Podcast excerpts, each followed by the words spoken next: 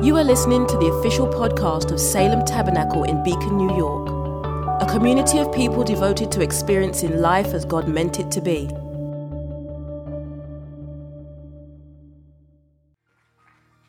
Good morning. You can be seated. So good to see all of you. It's always uh, one of the many stops that I make. This is one of my favorites.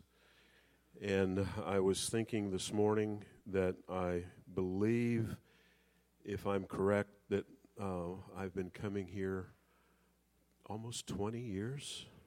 21 years.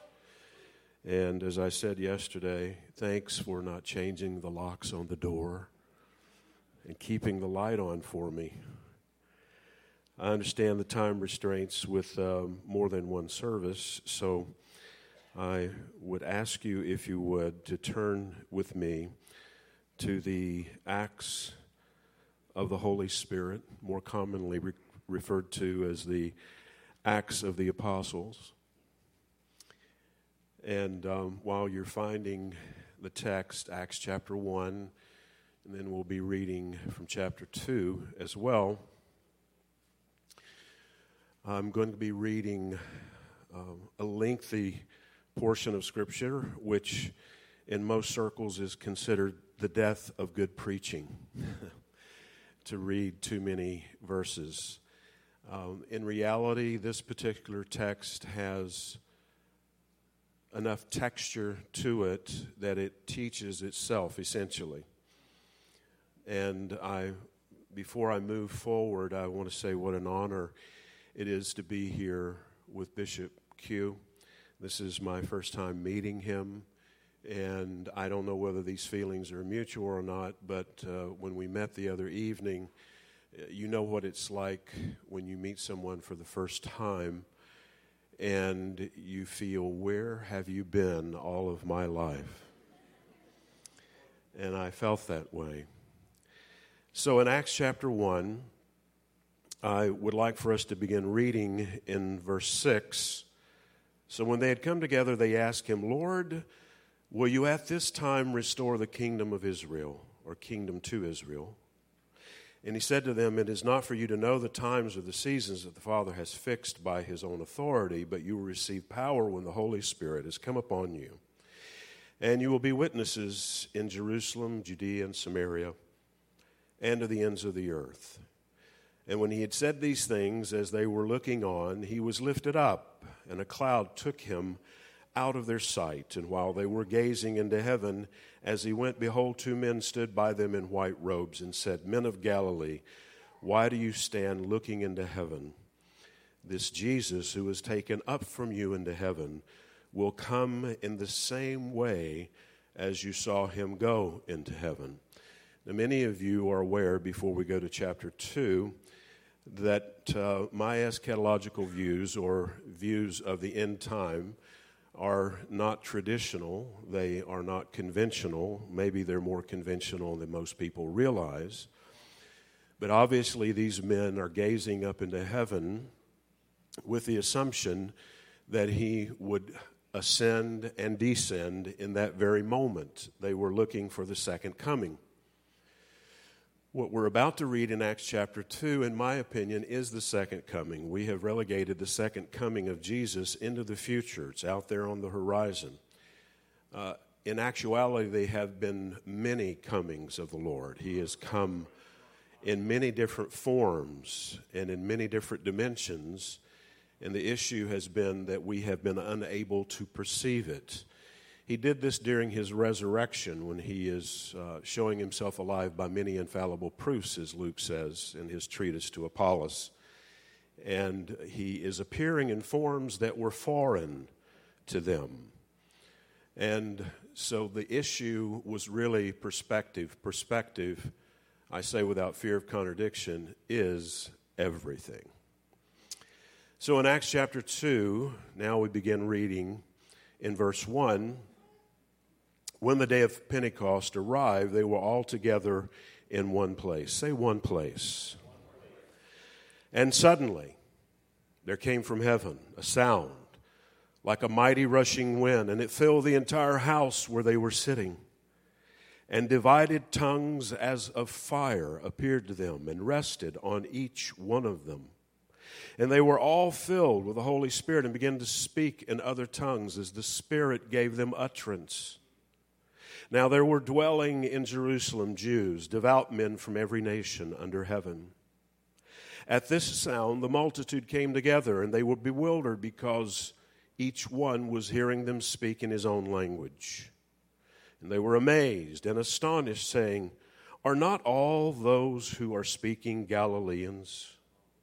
And how is it that we hear each of us in his own native language Parthians, Medes, Elamites, residents of Mesopotamia, Judea, Cappadocia, Pontus, and Asia, Phrygia, and Pamphylia, Egypt, and parts of Libya belonging to Cyrene, the visitors from Rome, both Jews and proselytes, Cretans and Arabians. We hear them telling in our own languages, in our own tongues the mighty works of God, and were all amazed and perplexed, saying one to another, What does this mean? And others were mocking. They said, They are filled with new wine. In reality, that conclusion was not entirely wrong because Jesus had said to them in the upper room, and he took the cup I will not drink wine with you again until I drink it new with you in my kingdom. I want to suggest to you that what is happening in this moment is that Jesus is coming now in another form. He is coming now not as a Nazarene, he's not coming as a carpenter. Remember, he had told them that greater work shall you do because I go to my Father in heaven it, that had, was always difficult for me to wrap my mind around when I first read it. How can you do greater works than what Jesus did in raising the dead and cleansing the leper, healing all manner of disease?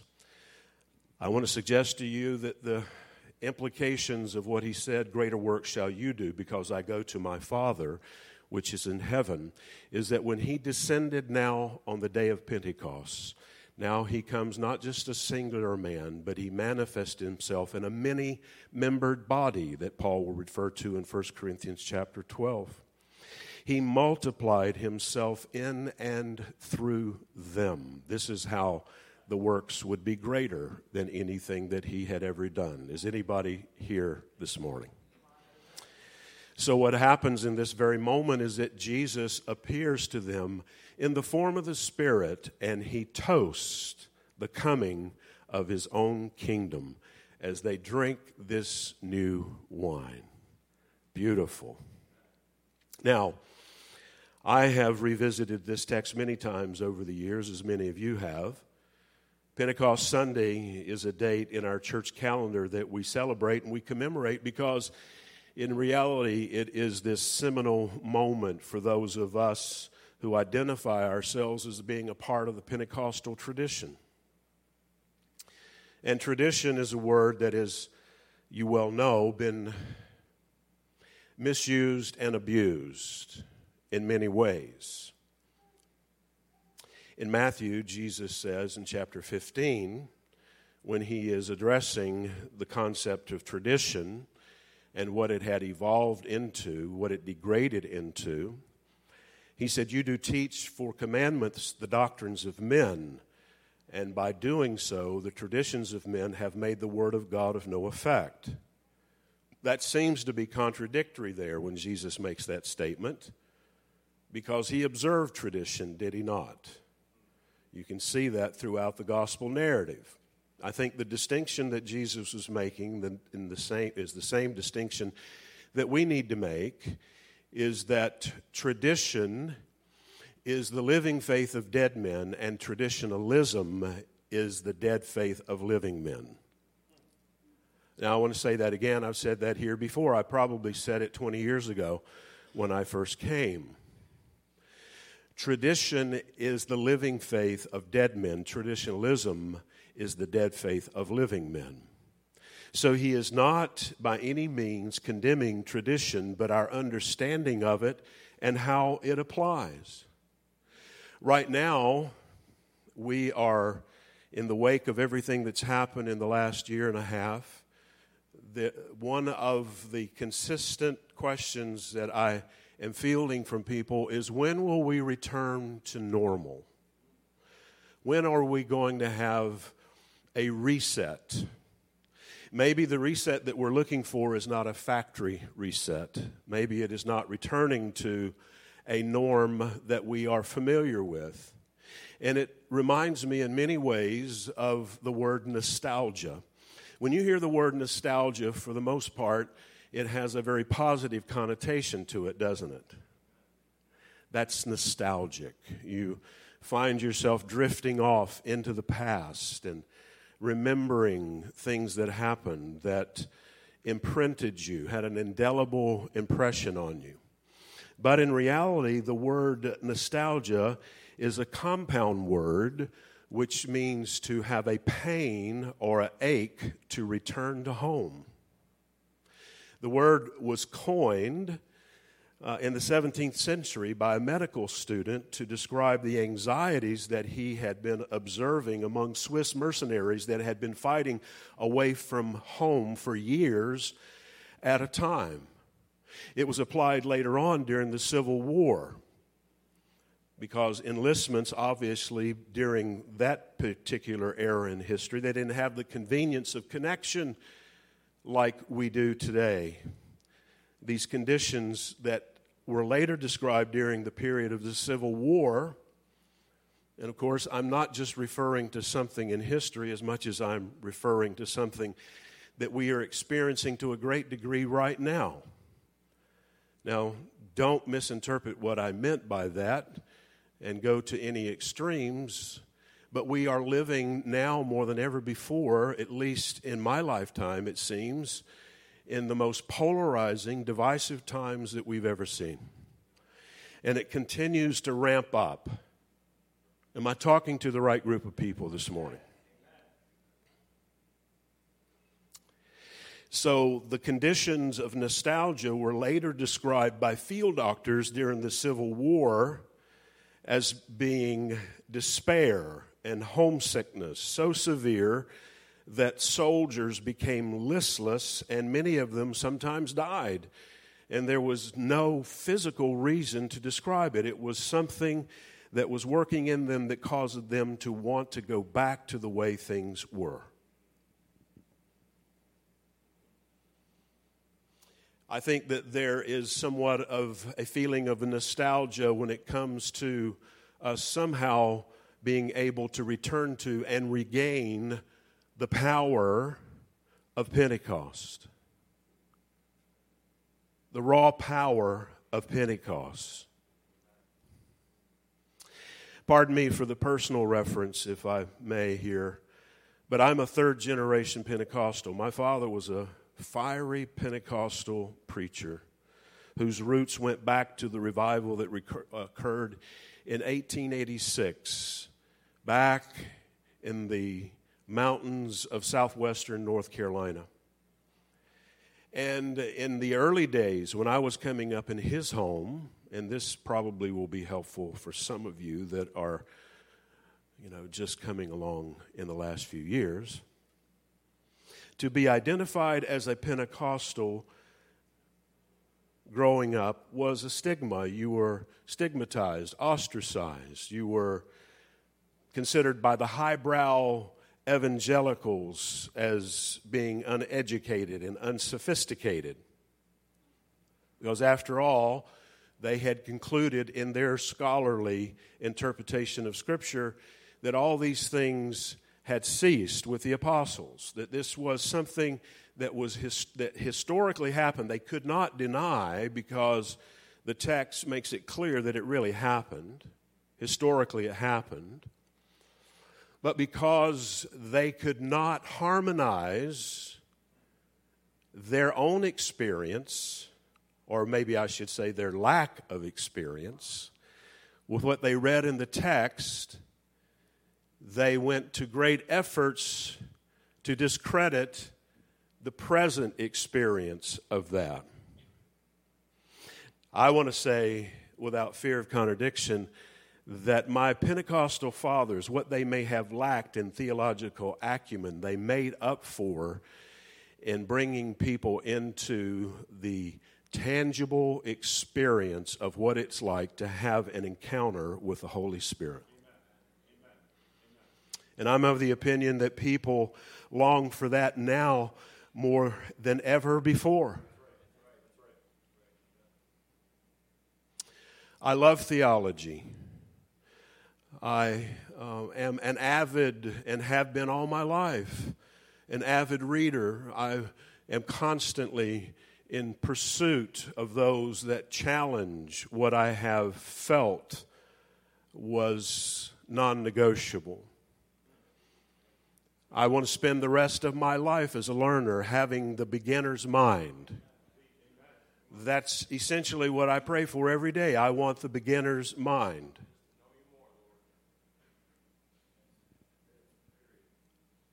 There's such a pretentious attitude that I've encountered, though, among, penny, uh, among many that uh, have concluded that there is nothing yet to be experienced or to be revealed. You know, it'd be great if we could somehow read the text that I just read to you in high definition and surround sound, wouldn't it? Wouldn't that be awesome? And when the day arrived, the day of Pentecost, they were in one place. One place. There's some question as to whether or not this was the same upper room as where Jesus had shared with them the Last Supper. I, I wouldn't want to debate over that in terms of the location. I think the point being here is that they were in one place. And the truth is is that we all can be gathered together. That doesn't mean necessarily that there's any assembling taking place. That doesn't necessarily mean that we're in one place. I've said it here before and i'll say it again that just because you're sitting in that chair doesn't mean that you're here any more than your eyes being open is an indication that you are fully awake They were in one place. We know that it took 10 days because Pentecost, of course, 10 plus 40, the 40 days that he showed himself alive by many infallible proofs, adding 10 days of their waiting on something that they weren't quite sure what it was going to look like. Jesus had told them that you'll receive power, but that was rather vague, wasn't it? What's this power going to look like? How what are we to expect? I think that we need to realize as well that this is in close proximity where this happened at the temple. This is in close proximity to something that had been essential for centuries to their belief system. The temple that was the epicenter of their faith. And Jesus, when he cried, It is finished on the cross, the scripture says that there was seismic activity. There was not just an earthquake, but there was a great earthquake, and the veil was rent in twain from top to bottom. This veil that is described in the Old Testament, massive veil in its span, took teams of horses to hoist it up into place and it's several inches thick, made of fine linen. And when Jesus cried, It is finished from the cross, this earthquake occurred. Rocks began to break open like walnuts at the, face, at, at the base of the cross. And they could hear the sound. They must have heard the sound of the veil being torn. They heard it being torn in half from top to bottom, not from bottom to top but from top to bottom because he understood that we could not access him. He came to us so that we could come to him. So, in close proximity to where these people are gathered, which, by the way, the writer says was about 120 people. I think that is worthy of note because we are seeing something here that is reminiscent of what happened at the dedication of Solomon's temple. If you go back into Kings and Chronicles and read the vivid description of the, of the dedication of Solomon's uh, temple, there were 120 priests dressed in their vestments. And uh, when Solomon stands up on this platform in order to dedicate it on this signal day, the priests take silver trumpets in hand, 120 of them to be exact, place them to their lips, and when they release this sound, the presence of God so permeates the temple until there was no ability in them to stand. They all hit the deck. Is everybody here this morning? I feel like preaching like a Pentecostal, and I haven't done that in a long time. Maybe this is summoning in their memory something that they had read about or heard about. Is it going to look something like that? But they waited, didn't they, for 10 days? And I've always been uh, a proponent of the importance of waiting because what happens in us while we wait is as important as what we're waiting for. What have you been waiting for? What have you have what have you anxiously been expecting?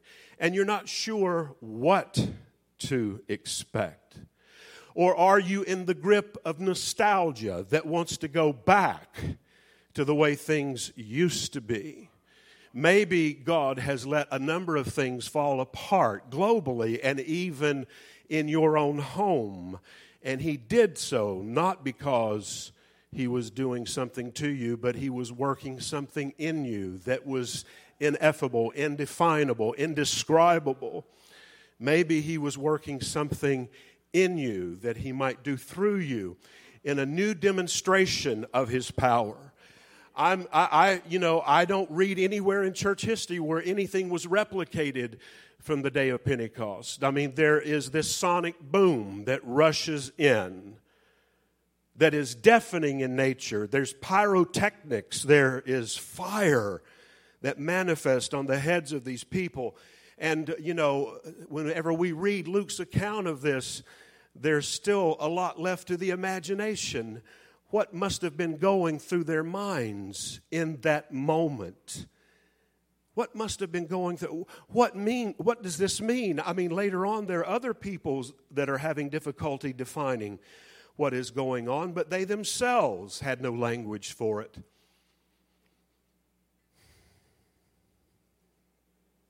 The Old Testament, as we've heard so often, is the New Testament concealed, as the New Testament is the Old Testament revealed.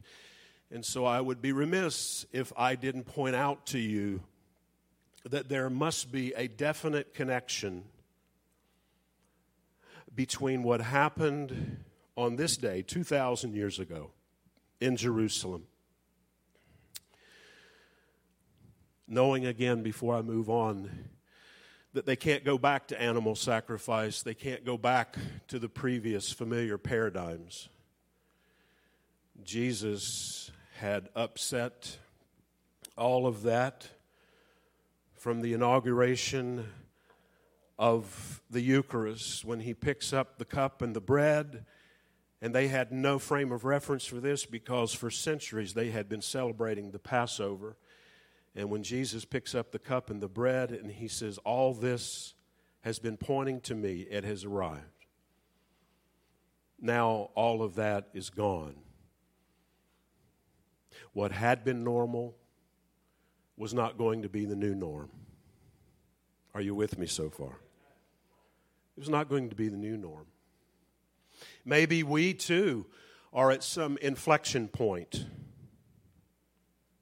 Maybe we too are at a point, even though we have, we have this shared tradition that we, you know, we, we are grateful for, but maybe God has decided that He is going to bring us into an experience that transcends everything that we have ever known. And I say yes to it it always encourages me when I go to places and God is not acting like He's supposed to and He's coloring outside of the lines. That's always been encouraging to me. The reason why some people cease to go to church is because they've already been. They're not wanting to go to church because they've already been. I understand the value of liturgy. I'm all in. I understand the value of some of these things that are quote unquote predictable, but how many of you are longing for something that is so shocking and so changing in your life as these people were that will, sh- that will shock you into a new reality? Maybe what we should be anticipating is shock and awe. Because this is what happened to them, obviously. As I was about to say before you interrupted me, I'd be remiss if I didn't point out the obvious parallels, maybe ostensibly, the parallels between the Tower of Babel, this Babylonian ziggurat from the Old Testament, this attempt of men to build a tower that would reach to heaven, Genesis 11. We won't take time to run over there, but many of you are at least somewhat familiar with that area of Scripture. I think maybe we've come to wrong conclusions about God's response to man's efforts to build this tower as if he was offended or as if he didn't realize that this would eventually happen. It was not their efforts to unify that God disapproved of. No. It was their misinterpretation, their misunderstanding of what real unity looked like. You know, this is something that I think that especially now more than ever before in these polarizing yet prophetic times we need to realize that unity, the essence of unity has always been diversity. But with them in Genesis 11, they had assumed that that unity was uniformity and conformity. And so the reason why that God responds in the way He does, in my opinion, and He disperses them and He creates the diversity of languages. It was something that we misinterpret and they misinterpreted because it had always been His desire to fill the earth with diversity, to fill the earth with His image. And what they were doing was trying to nostalgically, you know, gather around what they could create, what had happened, because this will happen in Acts chapter 6.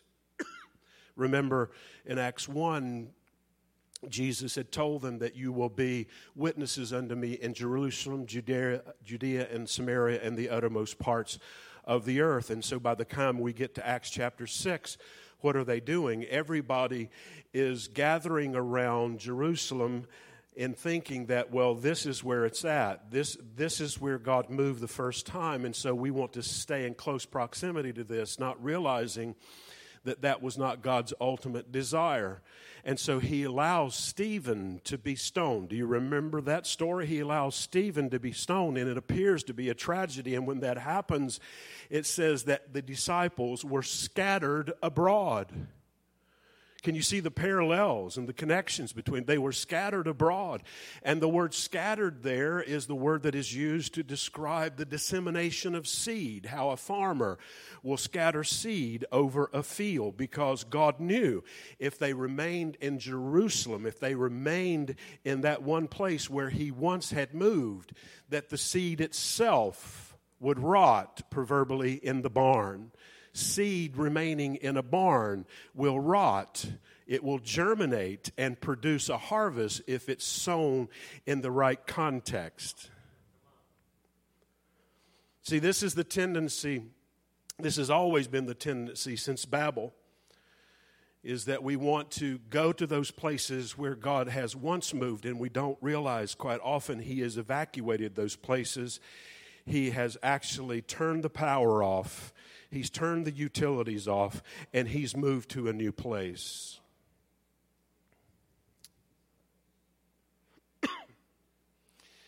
so I don't believe that he was condemning what was happening there in Babel as much as he was correcting their understanding of what unity looked like.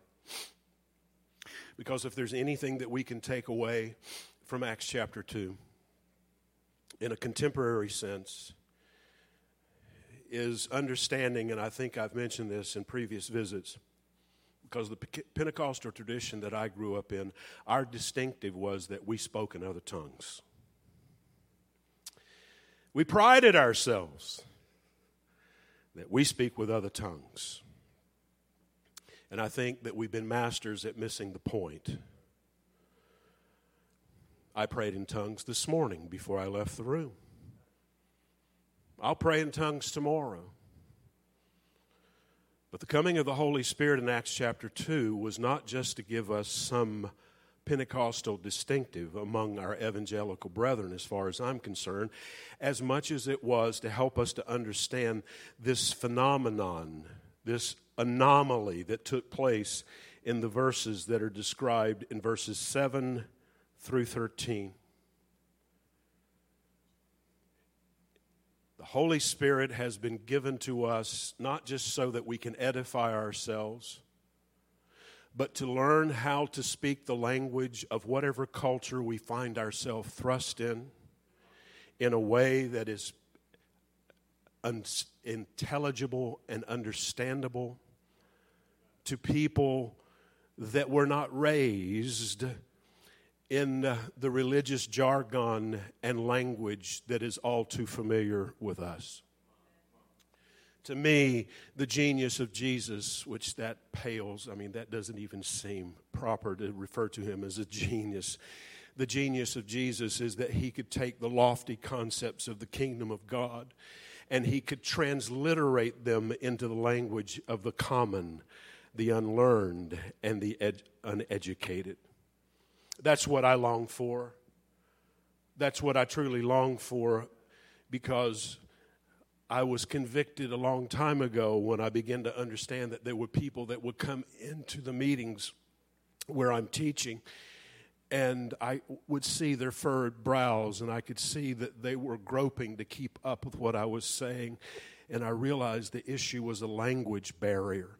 I was speaking English, that was their native tongue, but because they did not, they were not raised in the religious vernacular that was common to me. They couldn't connect. They could, is this making sense to you? They couldn't connect. And because I began to realize that I unwittingly had fallen in love with the sound of my own voice that I had ceased to be a voice to those that needed to hear what the Spirit was saying.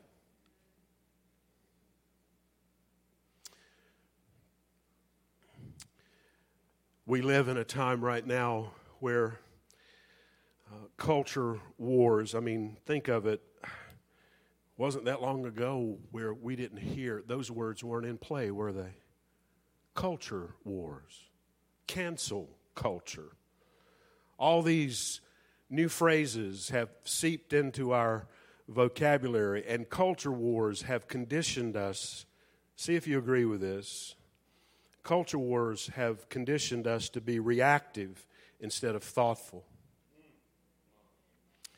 Unfortunately, those who are reactive seem to get everybody's attention, while the thoughtful are suspect. In today's environment, reactive faith is viewed as strong faith. Right? The reactive kind of faith is viewed as strong faith, when actually, I believe, it reflects our instability and our immaturity. That ready, fire, aim attitude is the cause for unnecessary collateral damage.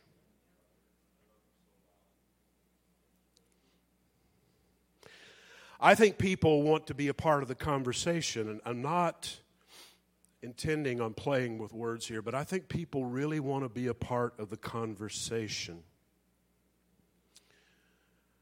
and not the discussion because the word discussion is in the same family of words of percussion and concussion.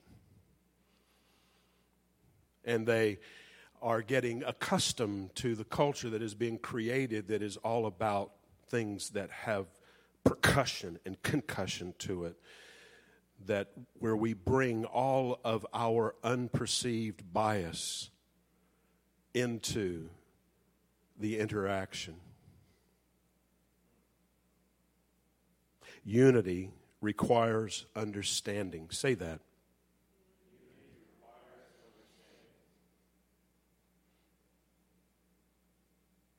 And understanding requires conversation. Say that. Understanding. And conversation requires love. And love requires humility.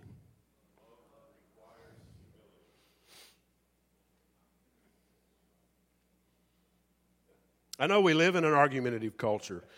Dominance is always more interested in winning than it really is interested in truth.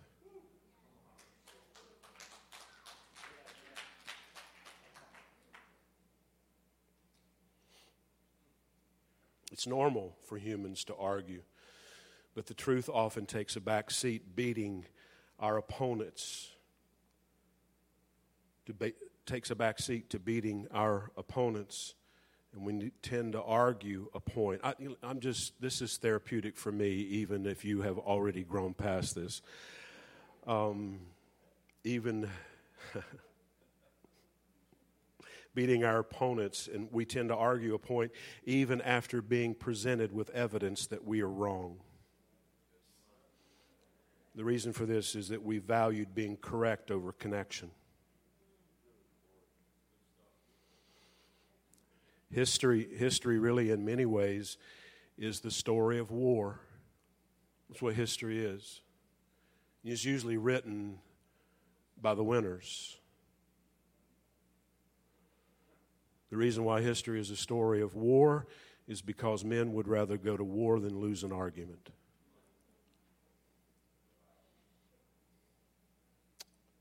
It's almost over, so be encouraged. Love is not about victory for one and defeat for another. Love is about the achievement of unity. And unity is really, these days, is not for the faint of heart, is it? It's really not. It really has been what was in the heart of Jesus from the very beginning. John 17, what does he pray for? Make them one Make them one. And I think we've misinterpreted what Jesus was saying even in that prayer. That's the Lord's Prayer. Not our Father which art in heaven, hallowed be. That. That's our prayer. His prayer in John 17, make them one as you and I are one. And we assume that what Jesus was praying was that would you please make these quibbling disciples one? Because they are always arguing over who's going to sit on the right or the left. And that's not what he was praying for at all because he prays this prayer in a garden. Learn to connect the dots because oneness was lost in the garden. Not that garden, but another garden. This is where the myth of separation was birthed. This is where it happened. So he's praying for the oneness that he had with humanity that was lost through the myth of separation in another garden in Genesis chapter 3. He's praying for a oneness, a union to be restored with us individually so that it could be experienced collectively.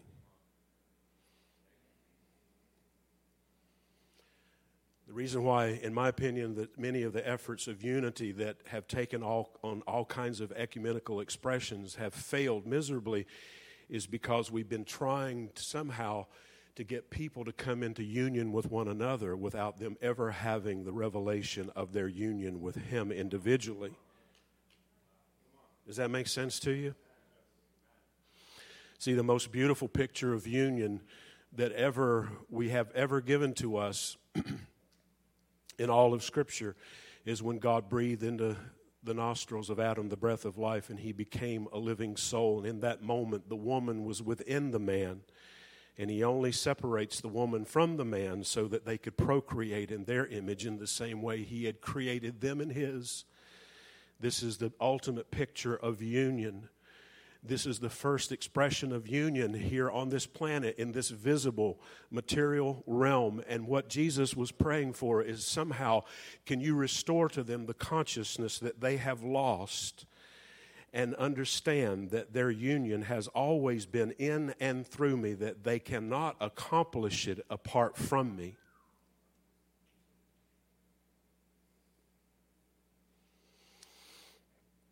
Whenever I meet somebody from the first time, I'm more aware of it now, more self aware than I used to be. I'm still waking up to a great degree, but when I meet somebody for the first time, there is this subliminal voice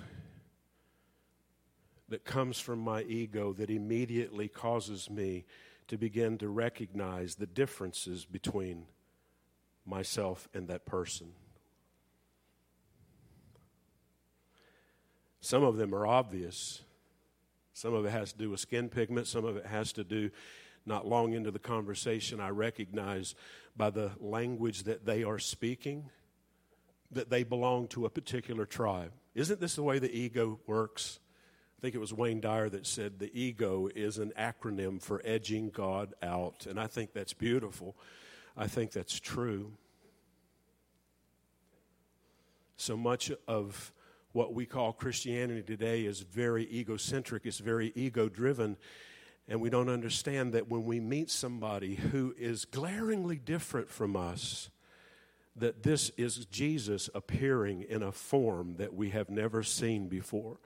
But what we usually do is our ego concludes that they are our enemy. And the reason why most people are your enemies is because you really don't know their story. You think you do. If you knew their story, then you'd realize they're not your enemy at all.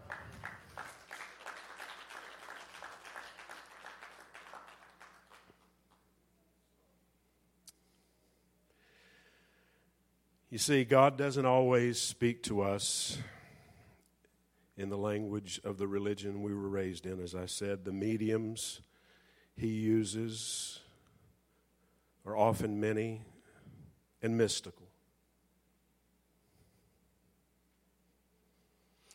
It was in the 60s that the uh, legendary troubadour Bob Dylan wrote a provocative song titled The Answer is Blowing in the Wind. To the logical thinkers, that idea may sound like the babbling of some idealistic pop musician out of touch with the real world.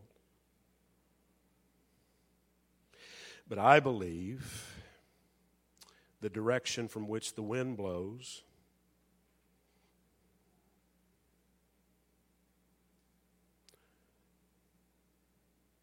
reveals to us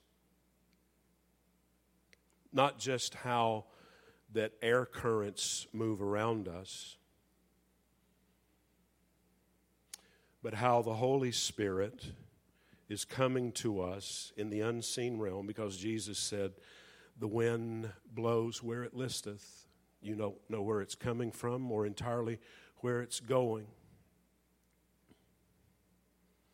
I go through periods of time, as many of you have, I'm sure, when I feel that I'm deaf and blind to spiritual things and I'm, I'm earnestly trying to be attentive, but I hear nothing and I don't see anything.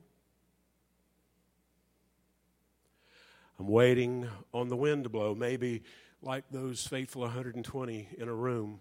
And you know, have you ever have you decided what was going on in that room? Because we modern Pentecostals, we assume that they were in travail, praying, in earnest travail. I tend to believe that they were not so much praying in the way that we assume prayer to be expressed as much as they were becoming a prayer.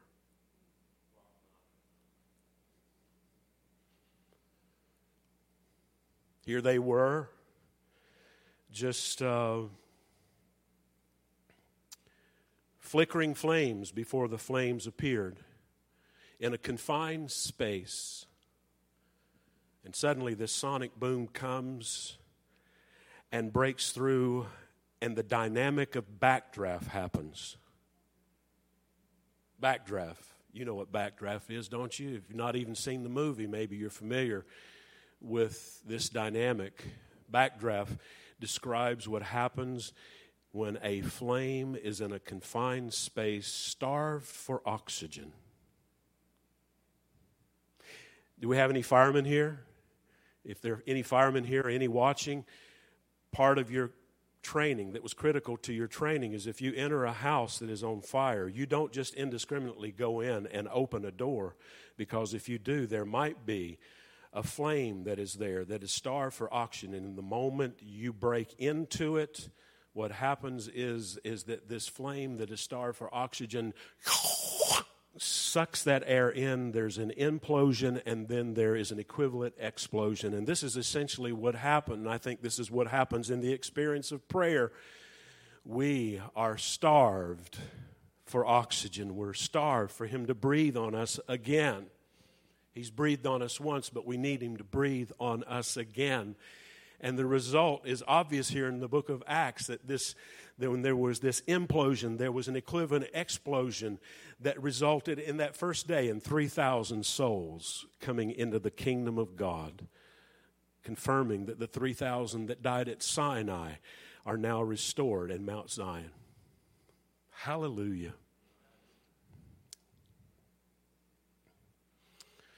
So,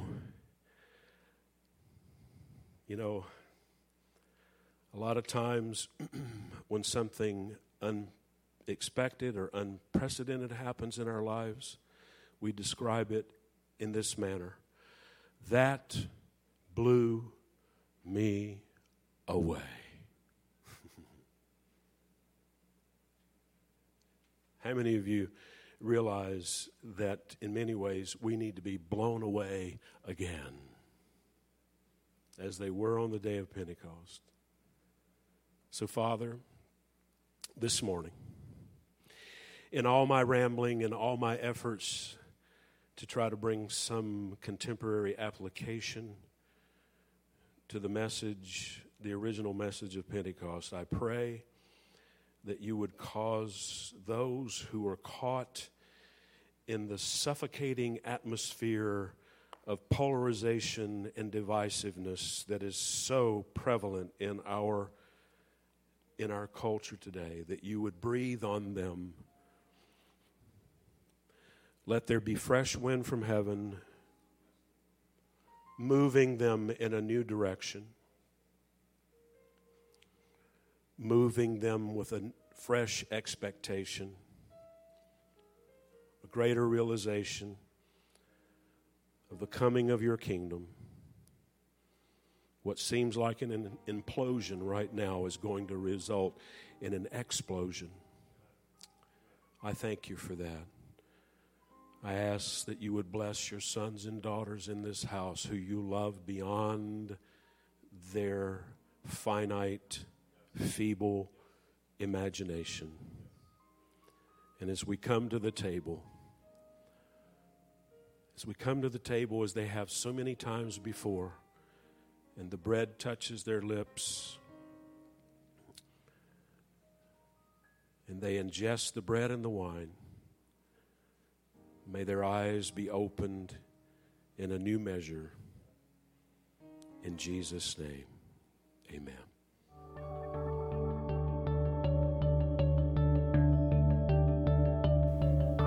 Thanks for listening to the Salem Tabernacle podcast. For more information about us, including gathering times and our location, check us out online at salemtabernacle.com.